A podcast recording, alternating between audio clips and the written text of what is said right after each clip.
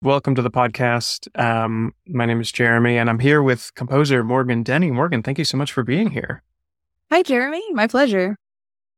Uh, Morgan's done some work with the Fort Collins Symphony in the past, but today we are talking about The Raven. So, our Spellbound Halloween concert is coming up on October 18th, and we are super excited because we're doing a brand new setting of The Raven um, with the Fort Collins Symphony that Morgan is writing for us. Um, could you give us maybe a brief overview of of the piece? We're going to talk plenty about what to expect um, and what to get really excited about.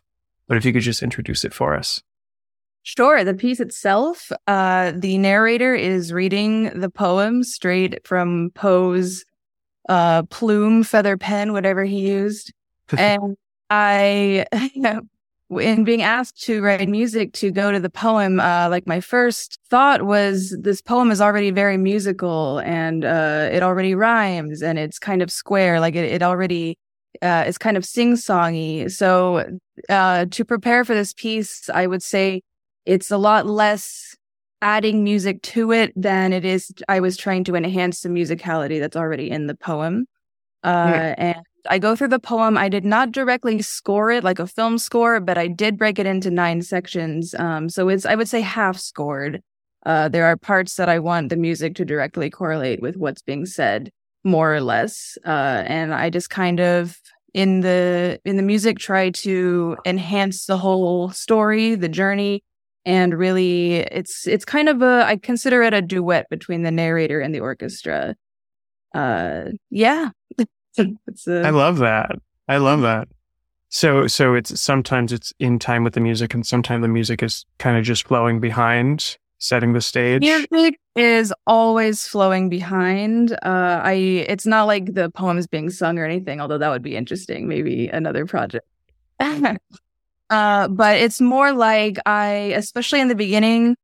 So structurally, I, I follow the poem a lot with the music and especially in the beginning before the theme of the raven has arrived. I, it's in five in the music because I wanted it to not feel as square or even as the poem itself is. Mm-hmm. Uh, me, I kind of wrote it as I, I envision it as like musical fog machine. I wanted just to create yeah. that atmosphere, suspense, uh, the tension uh, so that the rhythm is really just driven by the narrator. And then as it goes along, I have some themes and motives I'm layering that have their own rhythms, uh, which I think symbolically works for it because this whole poem is about tension and about the narrator wanting to ignore things. Um, mm. and you know, the raven is there and the memory of Lenore are there. And those are kind of the two main motives I'm using. So those are the only things you will hear that kind of rhythmically fight against the narrator. Okay. And by square, you mean it's it's it's really predictable. It's a really regular rhythm. Yeah, I don't mean it as in boring, but I mean it yeah. as in yeah, it's very like A B B whatever the rhyming structure is uh, that we all learned in English class. But there is yeah, it's a rhyming structure. You can kind of um, you know the the words that rhyme are pretty obvious. You start you know there's a lot of repetition and the the rhythm. He very clearly thought it out very specifically. So I did not want to fight against that. Mm-hmm. Mm-hmm.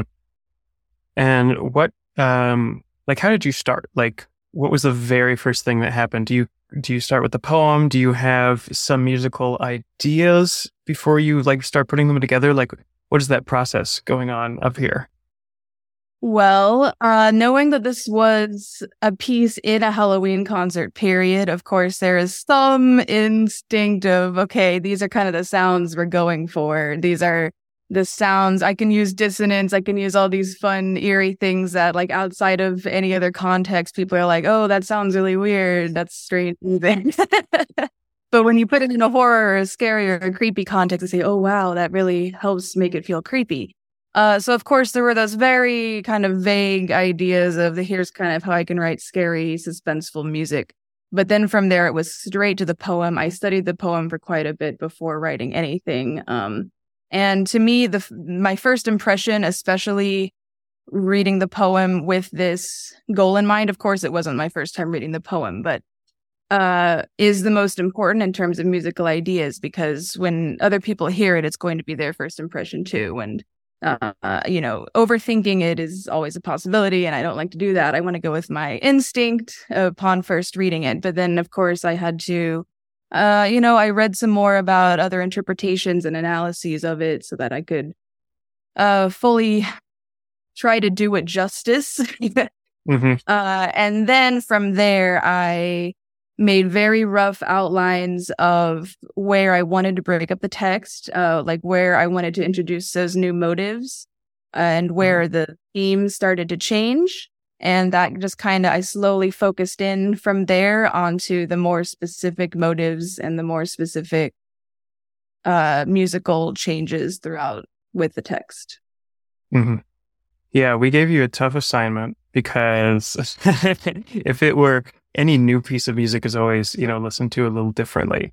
Um, but one that's based on a well, and, and not just a well known poem, like a poem that we study in middle school. Like literally everybody has, has talked about the analysis of the Raven. So, uh, that's tough. Right. I really wanted to do justice and I'm not, you know, I'm not a literary expert or an English teacher. Um, but I really did try to do my research. I watched the Simpsons scene that references this poem. I wanted to know everything that's already been done and just kind of take my angle on it, but not in an ignorant way. Yeah, yeah, yeah, yeah. yeah. It's what Treehouse of Horror season one or something. It was one of the first Treehouse of Horror, I think. Yeah, that sounds right. and you mentioned uh, motives a couple times. Um, do you have? Could you for for those that don't know, could you explain what you mean by that? And then um, and then like what are some of the motives that you that you have and and what did you put into them?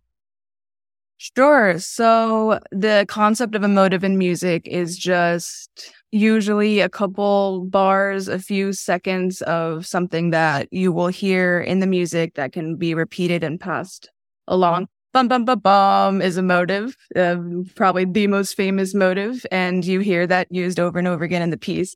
Uh, I don't have anything that obvious, uh, I would say, but I did want to use. So I have one melody that I attribute to Lenore, his lost love that he speaks of in the poem. Mm-hmm uh, as the whole poem is about him try, like fighting to remember her and you know not wanting to believe that he won't see her again uh, and so I, I have a motive that kind of represents her that will slowly be distorted and fades away at the end like with her um that was you know pretty easy choice it's like that's uh, something i think everybody can grasp onto, and it's it's it's probably the most recognizable melody in the piece. Uh. But then, in addition to that, to take it very literally, but make it less obvious in the music, I thought it would be fun as kind of an Easter egg thing more uh, to look up recordings of ravens in nature.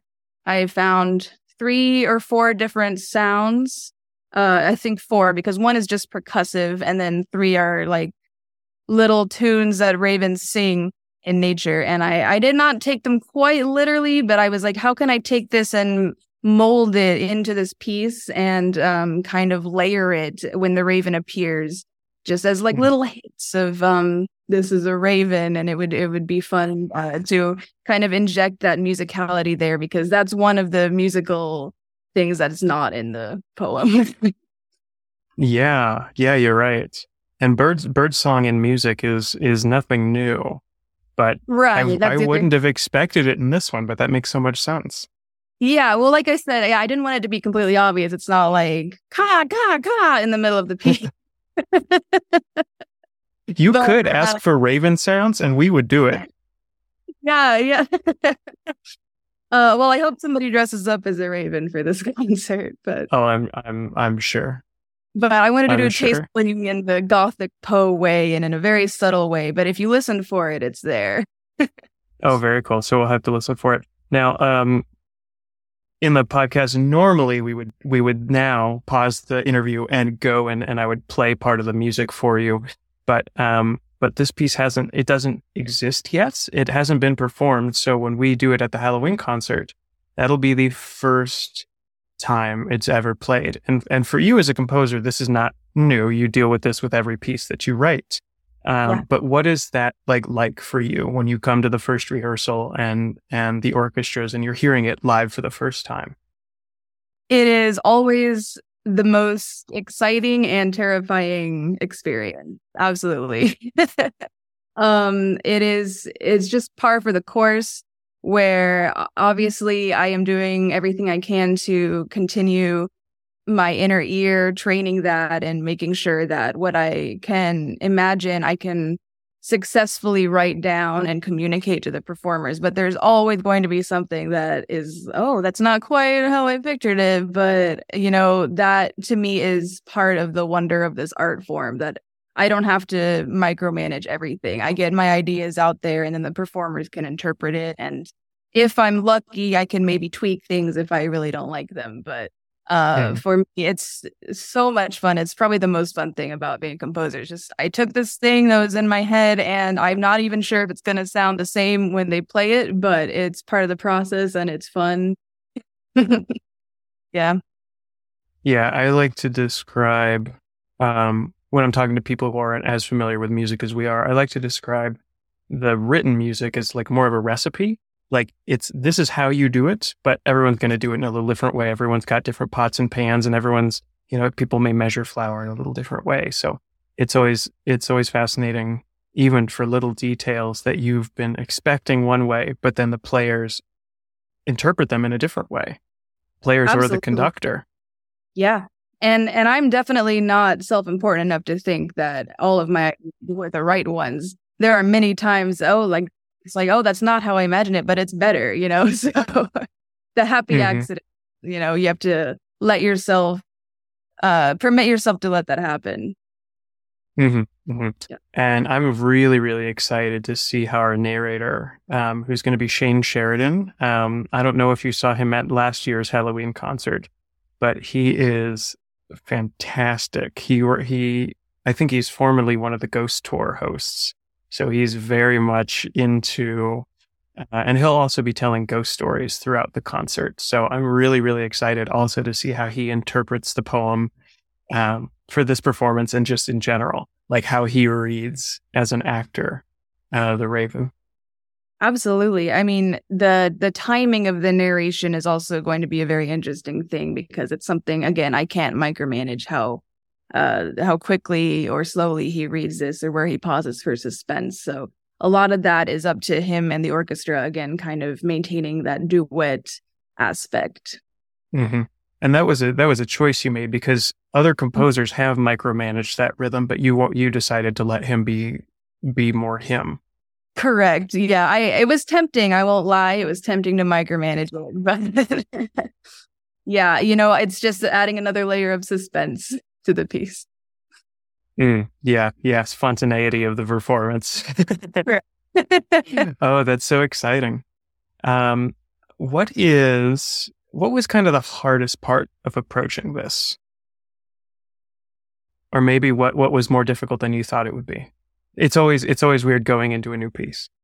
Hmm Oh. Apart from the rhythmic aspect, I would say there are definitely places that my gut as a composer says, uh, this is where the climax should be, this is where the pacing should happen, um, etc. And uh, again, I'm really kind of in a way chained to the pacing and the structure of the original text. Uh, so it was a challenge in a fun way to try to follow Poe's contour and not mine. Uh, and between, yeah, the rhythmic thing and the, the timing with the narrative part. And I would say even just knowing that the context for this was for a fun Pops Halloween concert and reading this poem it is scary and it is creepy, but it's just as much sad and tragic. Yeah. Uh, kind of walking that line between, you know, how can I kind of enhance this in an entertainment way, but also stay true to the literary value.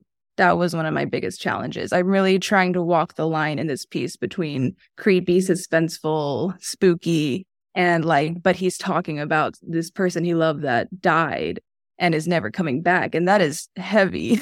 yeah. Um, So just kind of, yeah, treating that gracefully and with class and with respect to the original poem uh, was the biggest challenge, but in, in a very fun and gratifying way. Mm-hmm. I just realized I've got a Poe poster in the other room. I should have brought it and put it on the piano oh, yes. for a little bit of background. Um, nice. One thing that could show up in spooky music uh, that's being written today is uh, like extended techniques or any anything in the orchestra that's beyond what they what the players would normally do with their instrument to make different sounds. Did you include any extended techniques? And if you did, could you describe them to us? Like, what's the sound and how do they do it? I do have a couple things. I, I, my, my best, most original idea for this piece, I would say, was I love the creepy percussive sound strings can make when they are very weighted and slow with their bow pulling. Mm-hmm. Uh, I have a, I have several spots in there where it just says slow, crunchy bowing because it will literally yeah. make a sound. Yeah. And uh, I was like, yeah, let's go. That this is perfect to use that effect. I've that's been something I've been wanting to write into a piece for a, a while uh, as a fellow string player. It's like this is fun to just make ugly sounds uh, that you're normally trained not to make, right? Mm-hmm. Uh, apart from that, I am also very uh, I, I love writing spatial music. And I did incorporate a small spatial aspect in this. For those who are unfamiliar, the concept of spatial music is pretty self explanatory. You take the stage that would normally have all the performers and expand that a little bit and put some performers in other places around the concert hall. Mm-hmm. Uh, and I thought, especially for this piece too, that would be very fun. It occurred to me uh, in that stage where I was kind of outlining it and building the structure and the cues with the narration, that besides the sounds of the raven, a very obvious musical choice here uh, applies to him talking about someone tapping at the chamber door. And mm-hmm. like, that's very obvious musical choice I was able to make. But I'm like, what? I don't, you know, you know, I could have somebody just like hold up a door and knock on it if I wanted to be really But uh what would be more fun is if I make this whole audience feel like they are inside the narrator's chamber with tapping and we don't know what the tapping is. I mean, we know what the tapping is because he kind of spoiled it in the title of the poem. But it's that suspense. What what is that loud tapping at my chamber door? I have placed three percussionists around everyone behind in the auditorium uh, to mm-hmm. kind of give you that 360 degree uh, tense feeling that uh, I hope is effective. yeah, um, so we'll have them like up in the up in the catwalk, I think, like oh, above oh, really? the audience. Fantastic. Yeah, I think. Yeah, I'm not a part. I'm not a part of the of like the detailed conversation, but I assume that's where we put them, like where the spotlights go. That makes sense too, because the Raven would, would surely, I mean, he was perched above the chamber door, right? So he's above mm-hmm. everybody. Uh, regardless, I, I am, I am just a big fan of that element of surprise. I love surprising audiences. And, um, I think that would, that just makes it a lot more immersive. Um, maybe it'll make some people jump. Oh, like what's that tapping behind me? Fantastic. Morgan, is there anything else you want to share about the Raven um, or any other projects you're working on? Any other projects? Um, I I don't think so. I'm really looking forward to this fun concert. I do a lot of serious uh, music publishing, engraving stuff, and this is going to be a fun change of pace to come do the Monster Mash or uh, thing. dress up to go to the symphony concert. Yeah. So. Yeah. Awesome. Well, thank you so much for your time. Thank you for for writing the Raven for us. I'm I'm so so so excited for it. This yeah. Halloween concert is is my favorite concert of each year. Awesome. Um, so uh, yeah, we'll see you in a couple weeks. Thanks so much for listening, and thank you for joining us. Looking forward to it.